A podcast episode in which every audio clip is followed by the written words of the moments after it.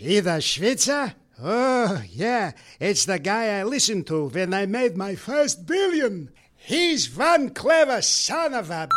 Five, four. We're online. The hottest internet station. It's time for the Switzer Show with the guy who makes getting richer easier than running up a credit card bill, Peter Switzer.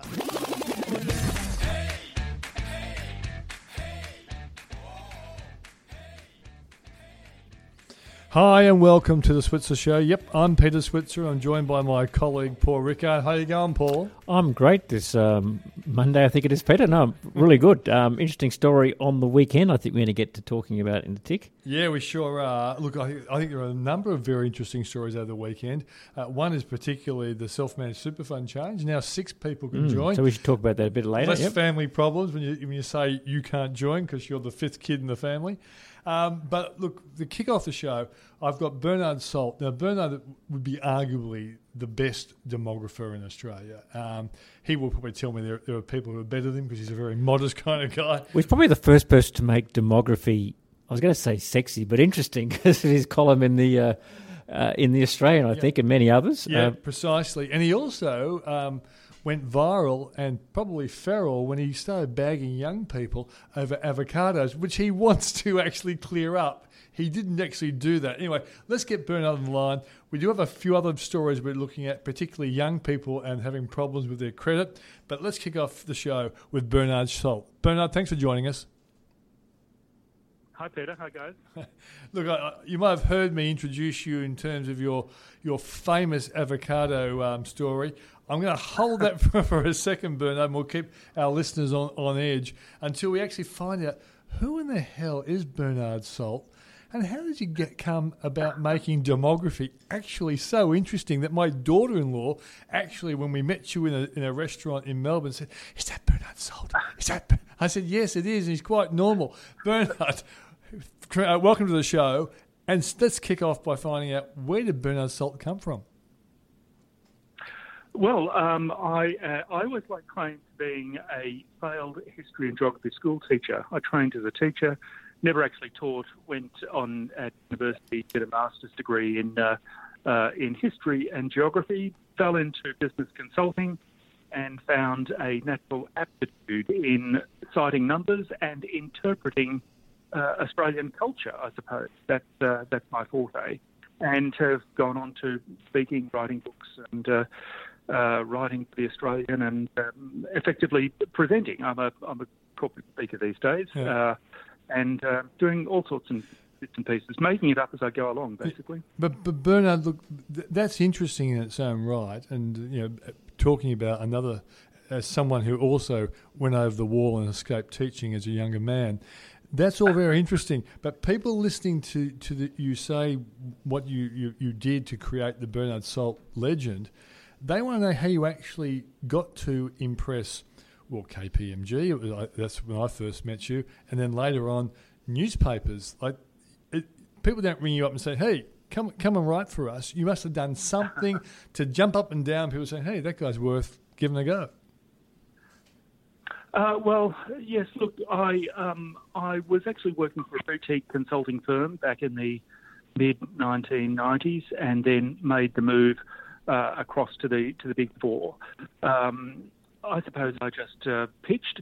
Uh, I, I remember the uh, the managing partner who interviewed me said uh, he's never interviewed anyone who interviewed as well as I did. Apparently, uh, might be the, uh, the gift of the gab that got me across the line. But I will also say that you do need to work hard. You it, you you do need to be at it all the time. I write two columns a week. I speak more than hundred times a year. Uh, you know, it's very very constant. So it's not as if it is just gifted to you. I feel as though you actually have to work and work every week consistently to produce insight and observation. Bernard, um, the reason for uh, calling you today, apart from to find out about, uh, ask you about the avocados, but let's come back to that, is of course we're coming into um, budget uh, season, of course, budget and Tuesday week, and lots of discussion now about tax and the proportion of uh, tax and who should pay more or get bigger tax cuts.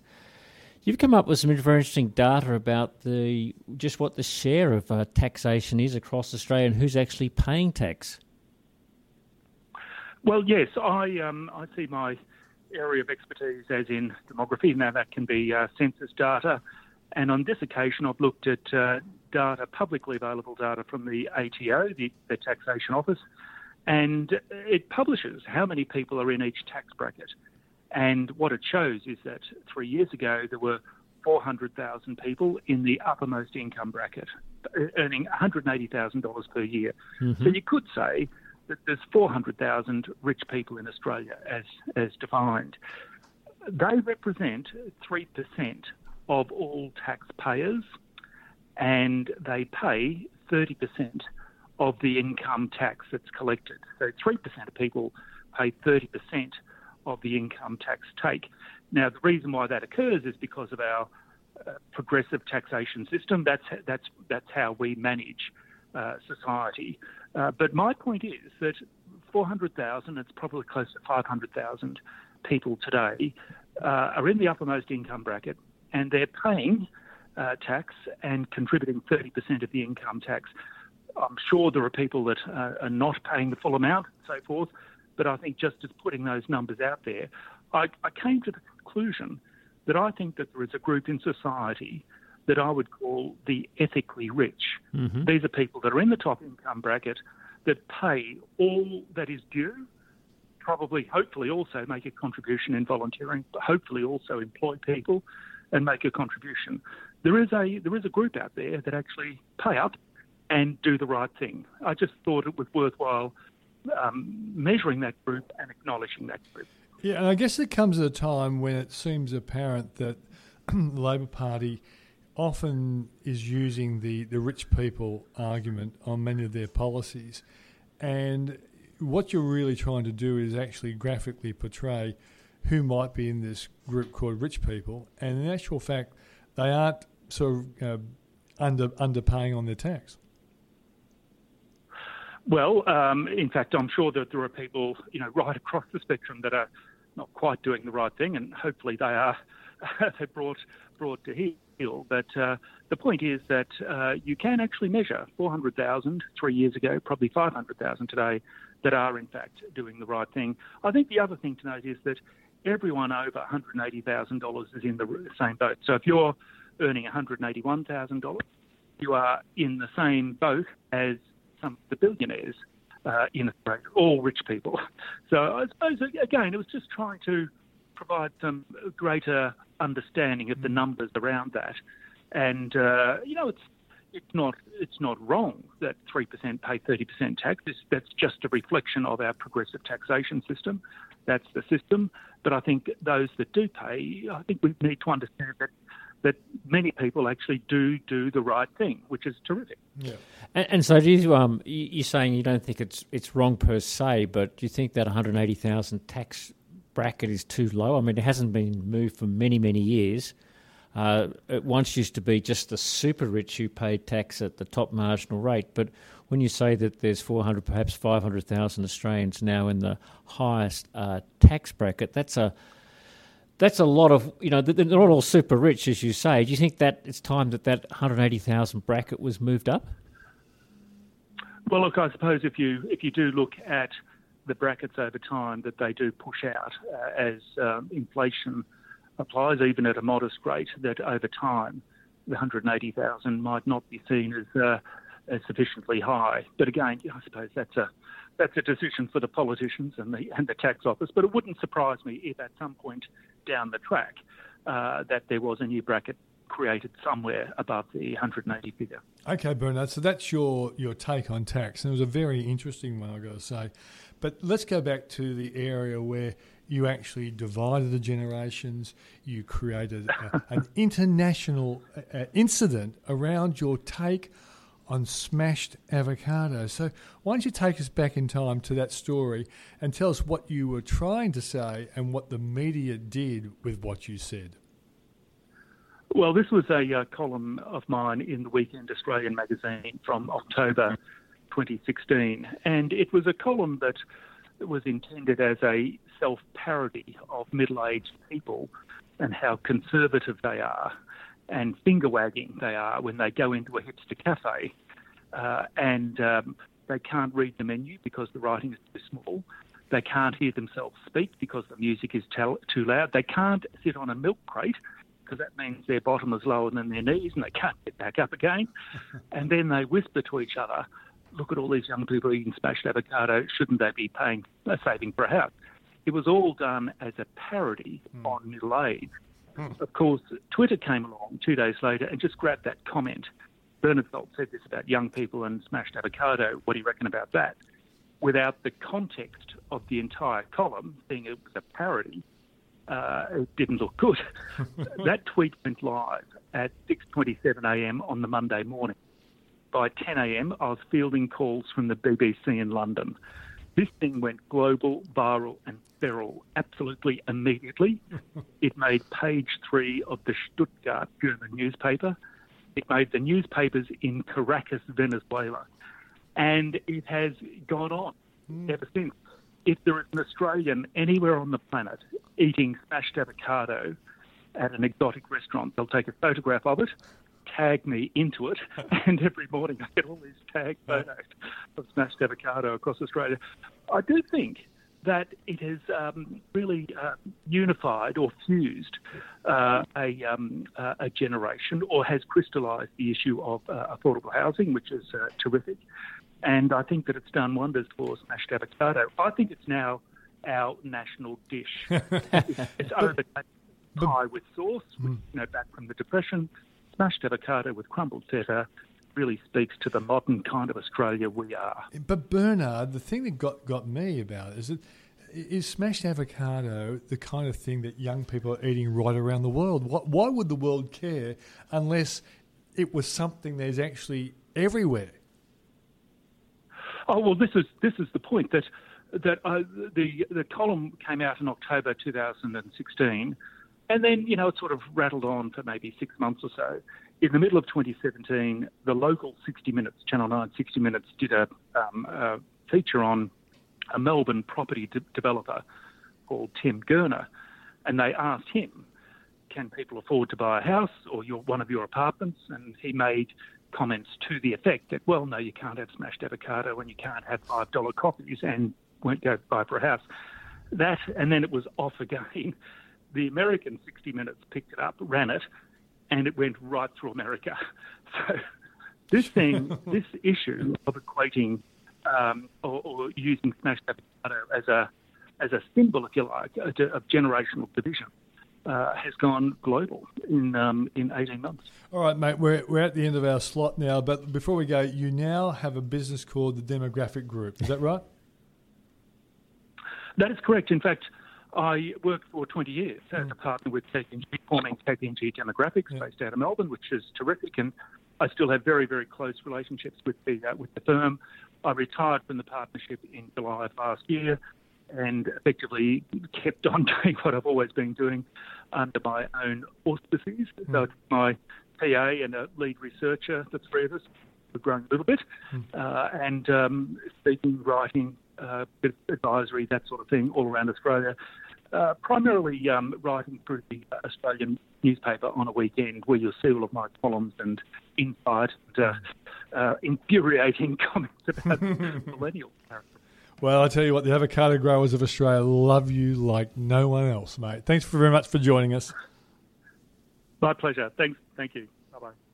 That was Bernard Salt, of course, and you can read him in the Weekend Australian. It's amazing how he's actually made something like demographics really interesting, Paul. Well, he has, and of course, I think as you said, Peter, the avocado growers love mm. him. There's something Australian about eating avocado too, isn't there? We, yeah. we, we grow avocado and plentiful, don't we? Or yeah. whatever the word is. So some people have them in their backyards. well, some people do.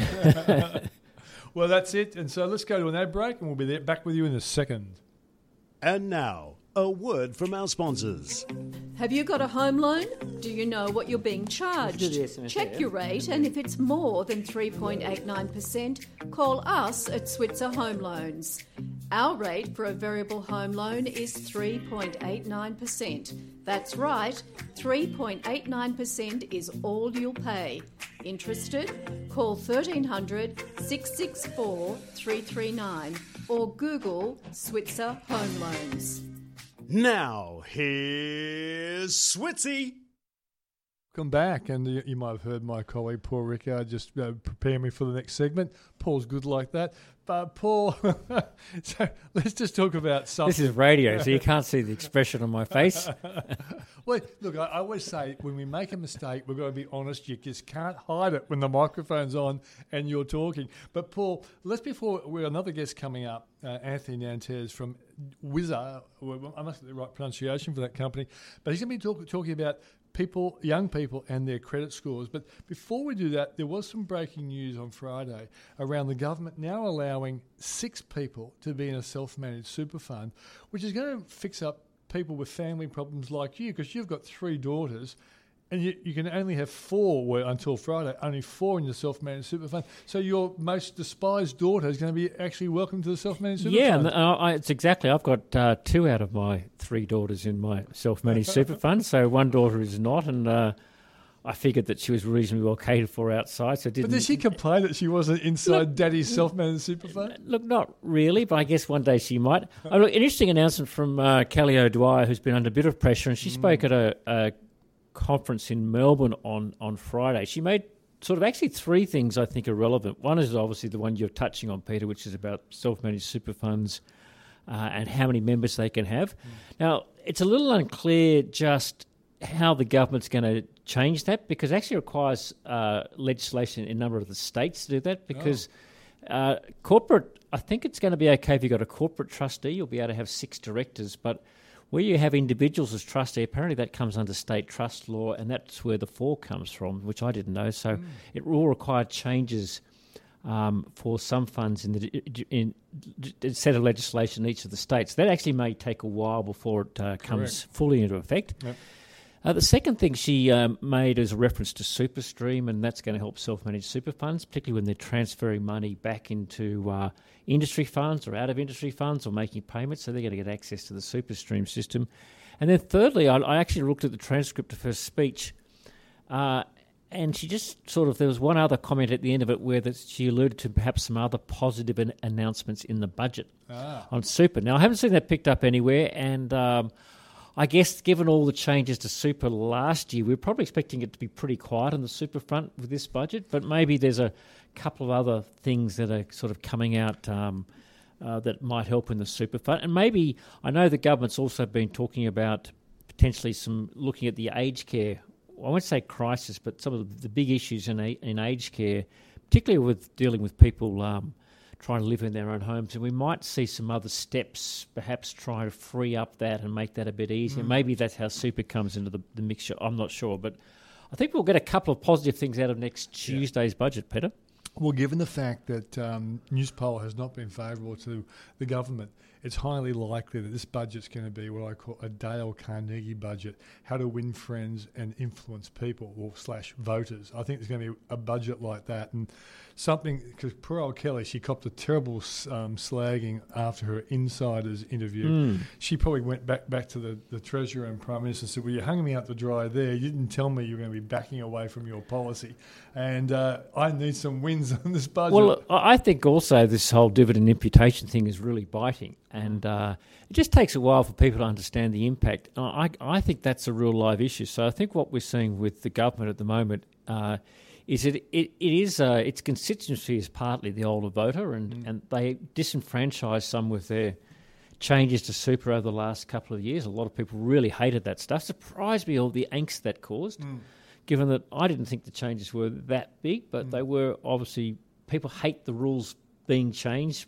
Uh, you know, yeah. down the track, uh, and I think this thing with Bill Shorten and his dividend imputation change is a real sleeper, and that's burning out there. And maybe this is part of the strategy. So, you know, I think the announcements we're going to get from on Tuesday week, as it, as it relates to, you know, retirement, aged care, superannuation, you know, saving. In other words, mm. taking steps to look after your and, and still be independent um, when you retire, are going to be positive. Yep. And um, I don't think there's going to be any, any negatives out there. Yeah. So, and, and Paul, look, I think there's one thing about those changes that the government introduced, um, where the cap was 1.6 million.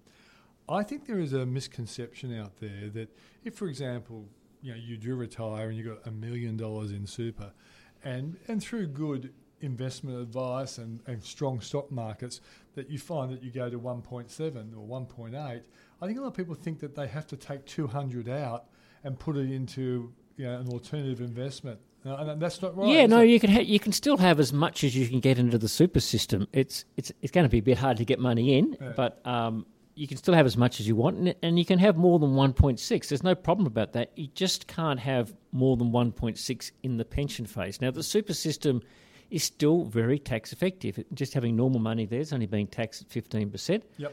That's better than a tax rate of 47 or 39 or or, or even the lowest tax rate of 19. Yep. So super is still a good place to invest and as provided you can get it in, you Mm. can keep as much as you want in there. It's just that when you actually get to to roll into the into the best tax rate of all, which is 0%, um, you can only have the 1.6. Okay, um, great point. So still worth I still encourage people to look at the super system. It's still a great system. Okay, so we've got Anthony Nantes on the line. Is that right? Okay, Anthony, thanks for joining us.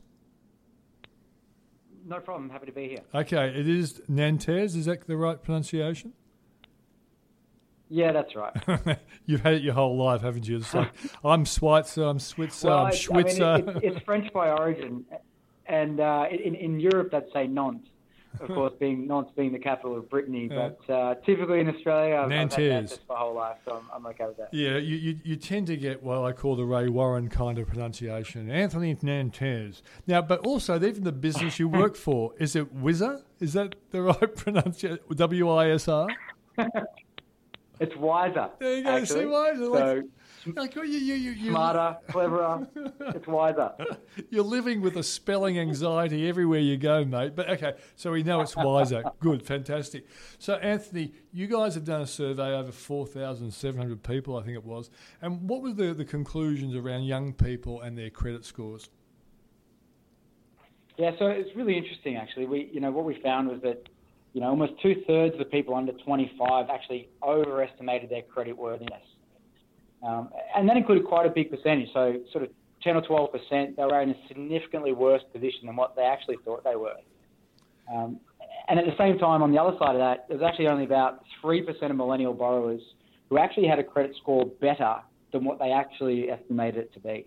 So, so why are they so out of touch with their credit score? Yeah, I think that's a good question. I mean, I think um, part of, part of it is just the the rate at which they tune into their own financial literacy to begin with. I, I think they're starting that journey, as, as most people are at that that stage of life, where, where they're just starting to tune in to what the big world of finance means for them as a consumer. Uh, and, and I think the second part of that is they're actually the life stage they're at provides a bunch of disadvantages for them. There- There's a range of activities that they would undertake in the normal course of, of, of sort of being that age that really negatively impacts their credit score. And Anthony, look, it's it's Paul Rickard here. Maybe a lot of the young people haven't had the experience of pl- applying for a loan and being knocked back yet. But look, maybe I could just sort of um, uh, get you to sort of talk about the do's and don'ts in terms of how you actually can uh, uh, work on your credit score. Some of the things you should do to improve it, and some of the things perhaps for some of our younger listeners. Uh, they perhaps they shouldn't do, and um, in, in, which, which damages your credit score. So, what what are the things to the positive things you can do to enhance your score? Yeah, I- look, it, that that's a big question, right? I mean, I think the first thing you'd want to be saying is the- first thing to absolutely do is know what your score is. Right. Okay. So be aware, find find out a way to to um, know what your score is. You know, we've got our, our own service, wisercredit.com.au, that can help with that, or there's other places where people can do that as well. So I think that's the first part. So be informed. But how Make sure you difficult, know how difficult is it to do that, Anthony, to- to find out your credit score? Okay, you guys do it, but what happens? How, how, how does someone go about actually finding out the score? Well, well, I think there's a couple of different ways. So you can use a site like like, like ours where you can get a, an overview of your your, um, your score. Um, you can also approach the credit bureaus directly. You know, there's a couple of big credit bureaus in Australia, and, and um, they're compelled to provide you with a free update on your entire credit file once per year uh, for free. Um, so you can also down, go down that path. And, and, and do you guys charge for telling people their credit score? No, it's completely free. And in, in fact, our site, the Wisr Credit site is the only site in Australia that actually is a what we call kind of an aggregator of mm. credit scores because there's actually more than one credit bureau in Australia. And again, most Australians don't even know that. Most Australians have more than one score. There's actually three different credit bureaus, but two major ones. And those scores can be actually quite different because those two credit bureaus take on different information. They assess that in, different information different ways. And so, you know, we see cases where one, an individual might have a credit score with one bureau in the 900s and um, with the other credit bureau in the 400s. Mm.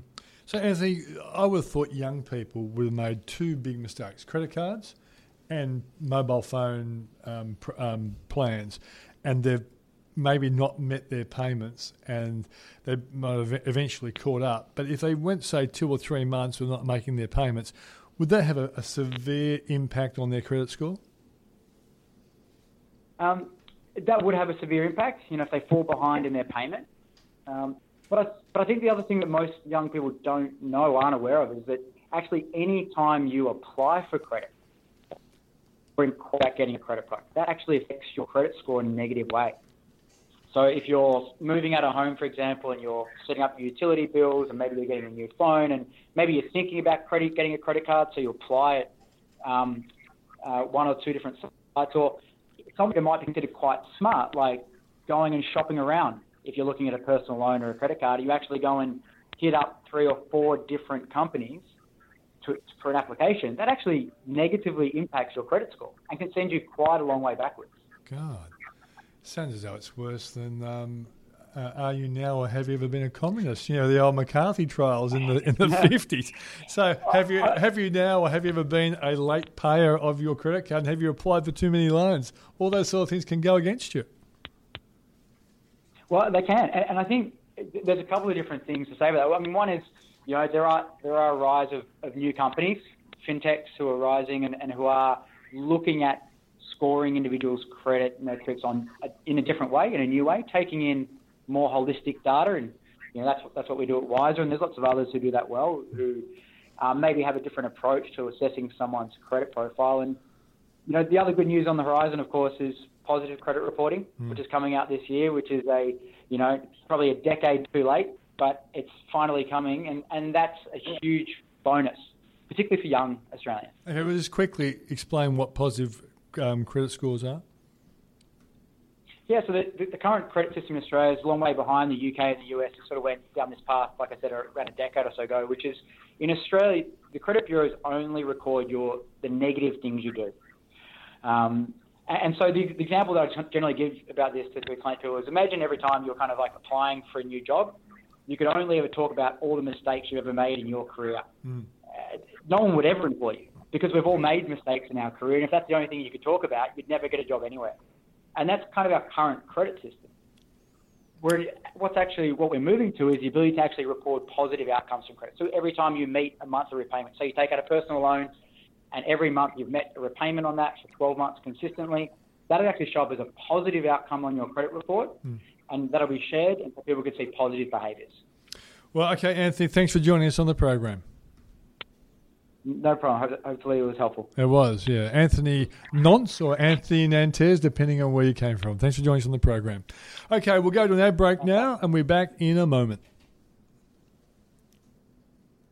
And now, a word from our sponsors. Have you got a home loan? Do you know what you're being charged? Check your rate, and if it's more than 3.89%, call us at Switzer Home Loans. Our rate for a variable home loan is 3.89%. That's right, 3.89% is all you'll pay. Interested? Call 1300 664 339 or Google Switzer Home Loans. Too many people spend money they earned to buy things they don't want to impress people that they don't like. So stick with Switzer and get rich. Where are my teeth?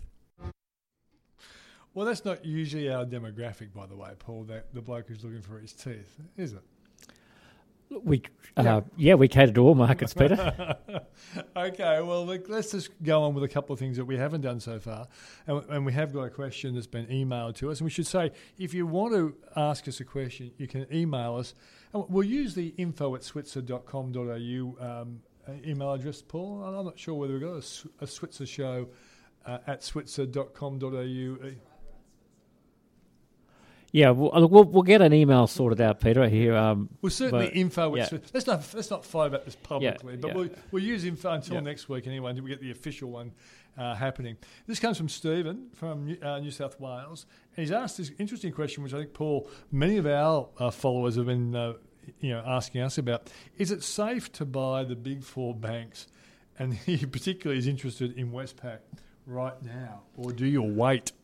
Look, I, I think that's a really great question, and I guess it's probably the biggest issue in the market because if we look back, what's happened in April, um, in a mar- in a month where the market actually, Peter's going to add something like about three and a half to four percent, one of our best single months in the ASX for a long time.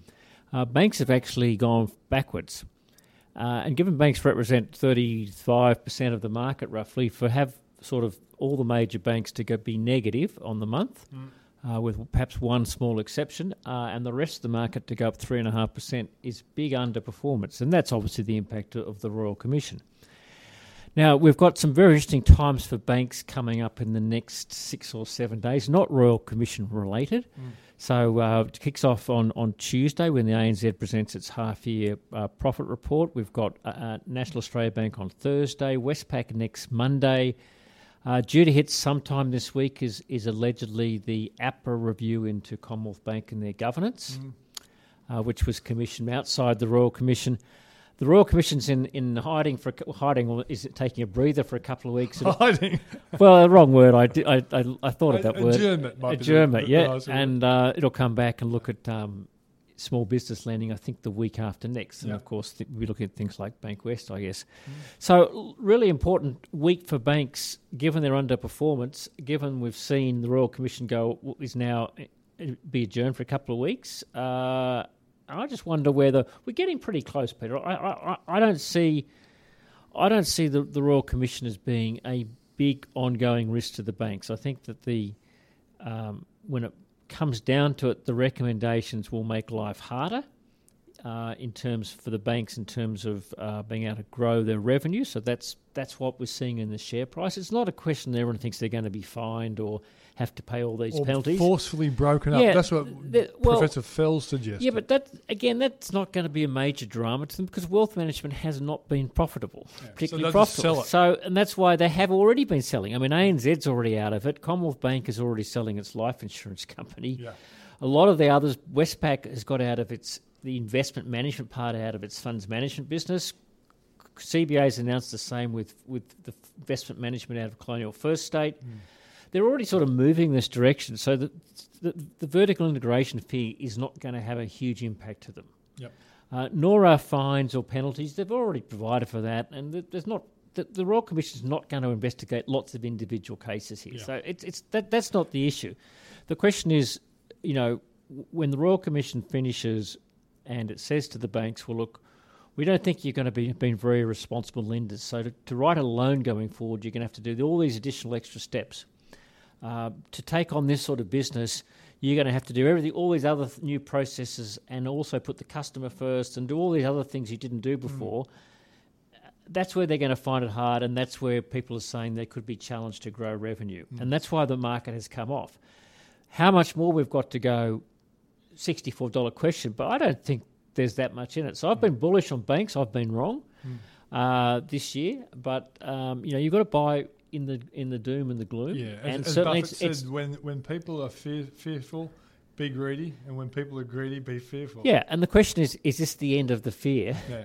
uh, or is it going to continue? And I think this week, as I said, is pretty important because uh, let's go back to CBA, for example. If, if this governance report, you know, comes out and says, "Look, its its its practices that are really horrific, and it's going to have to do something," it might require, you know, senior management, board shake-up, whatever it is. You could go through.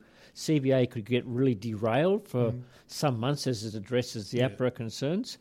Uh, and I think also that to see what sort of progress the banks have made on their cost cutting initiatives uh, in their half yearly numbers are important. So I think they're going to report quite well, but the market sort of a bit fearful. So um, I, I think this is probably the time to buy, but you know.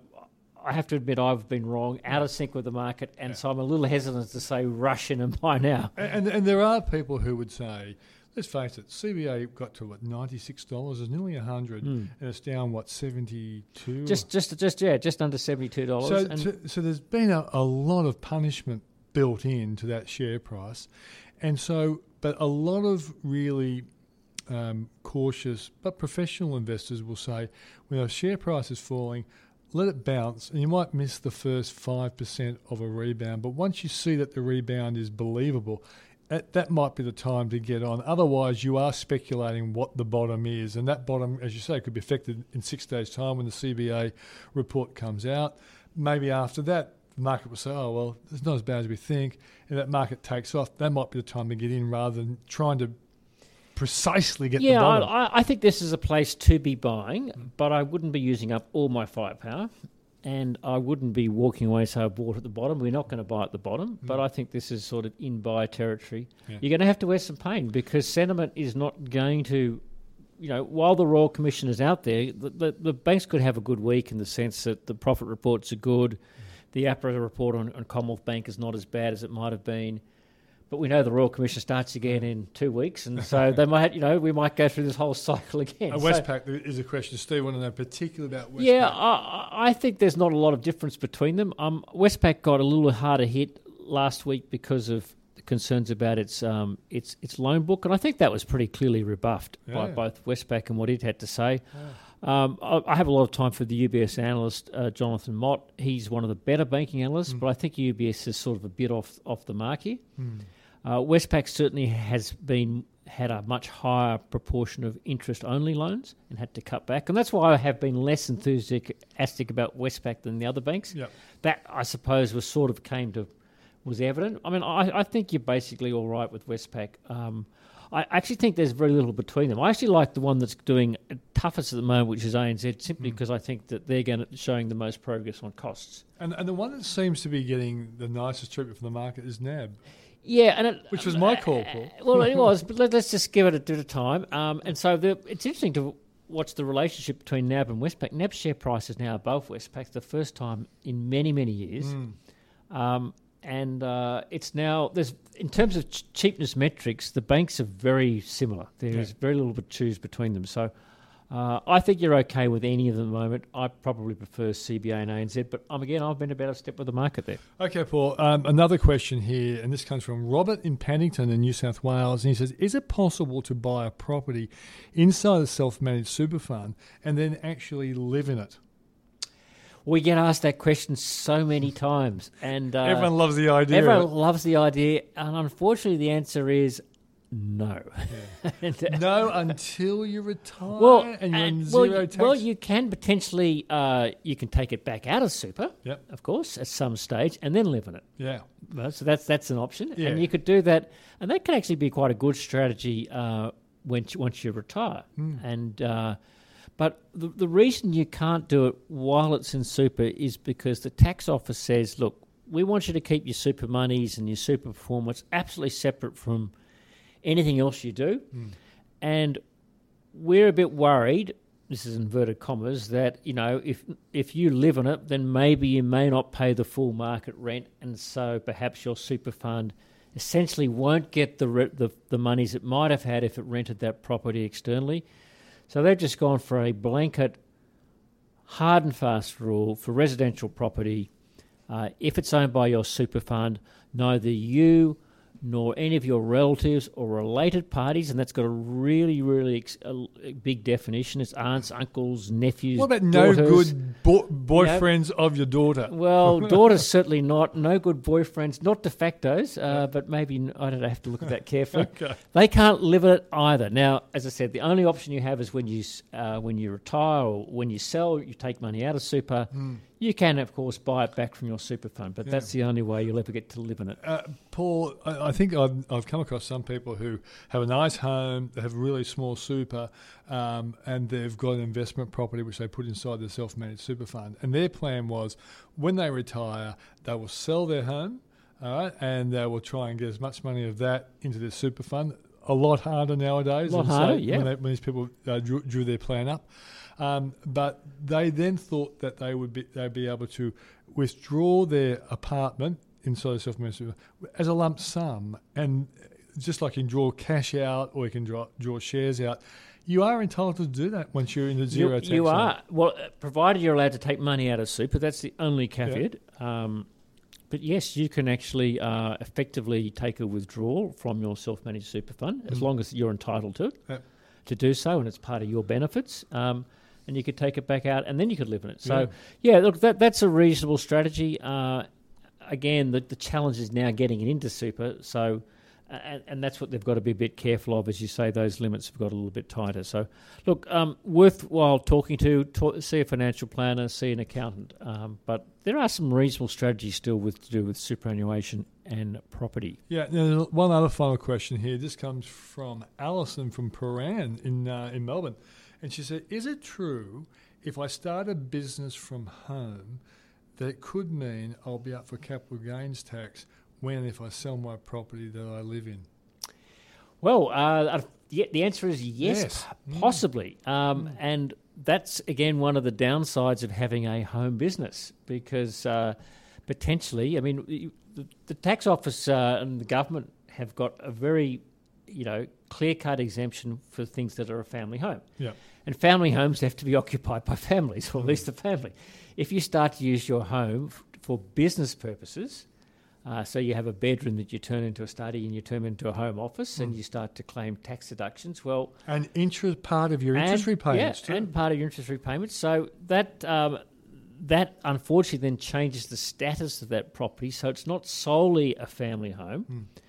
And effectively, um, from the date you do that, then part of that capital gain um, you make could be taxable, and it'll be taxable in proportions between the sort of the amount of the house that was used as your family home and the amount of your house that was used for business purposes. Mm, yeah, and a, a lot of people are totally unaware of that. Yeah. I wonder how the how the ATO actually checks up on that? That's sure- um, that's a good question, Peter. And I guess uh, look, I, I think you'd be surprised. The ATO is getting very smart at this because Mm. they now get. I think you're probably right. A couple of years ago, they probably didn't, and maybe they still don't. But they're getting very smart at matching data, Mm. and uh, probably what's going to tip them off is if you start to claim deductions for home office expense Yeah. in, in, in, your, in your personal home, they're probably then going to realise, well, hang on, this is actually being Mm. used as your family home too, and they can match the two together. So Yeah. they're now getting that data from, uh, you know, and, and and under law, you know, all the banks, every company that pays a dividend,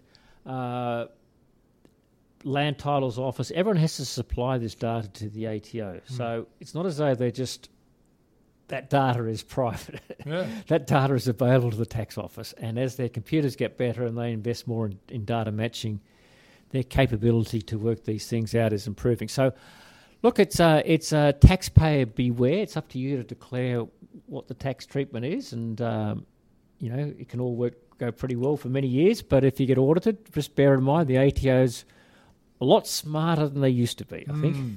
Uh, I would say probably one of the better strategies someone should should think about is maybe if they are going to work from home and have a serious business work from home, maybe even get a granny flat built. Yeah. So that thing becomes totally separate from the rest of the house. And then, then you'd always know that the 120 grand you spent was all around the business. It may well qualify as a fit out. Yeah, I- guess it would be Look, there, there, there. I know people have got home home offices, and you you go to past their home and you see the sign out the front, and and they're they're accountants, and there's reasons for it. Yeah. So, you know, there are reasons from just from the deductibility of things like rates and electricity and other uh, expenses about maintaining a home.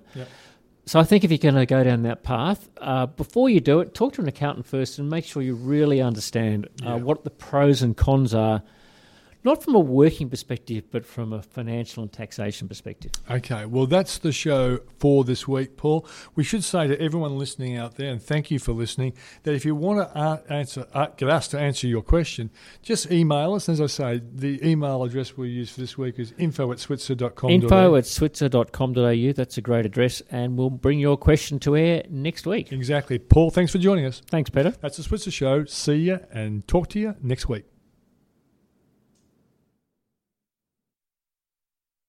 So long, farewell, I'll be just saying goodnight. I hate to go and leave this pretty sight.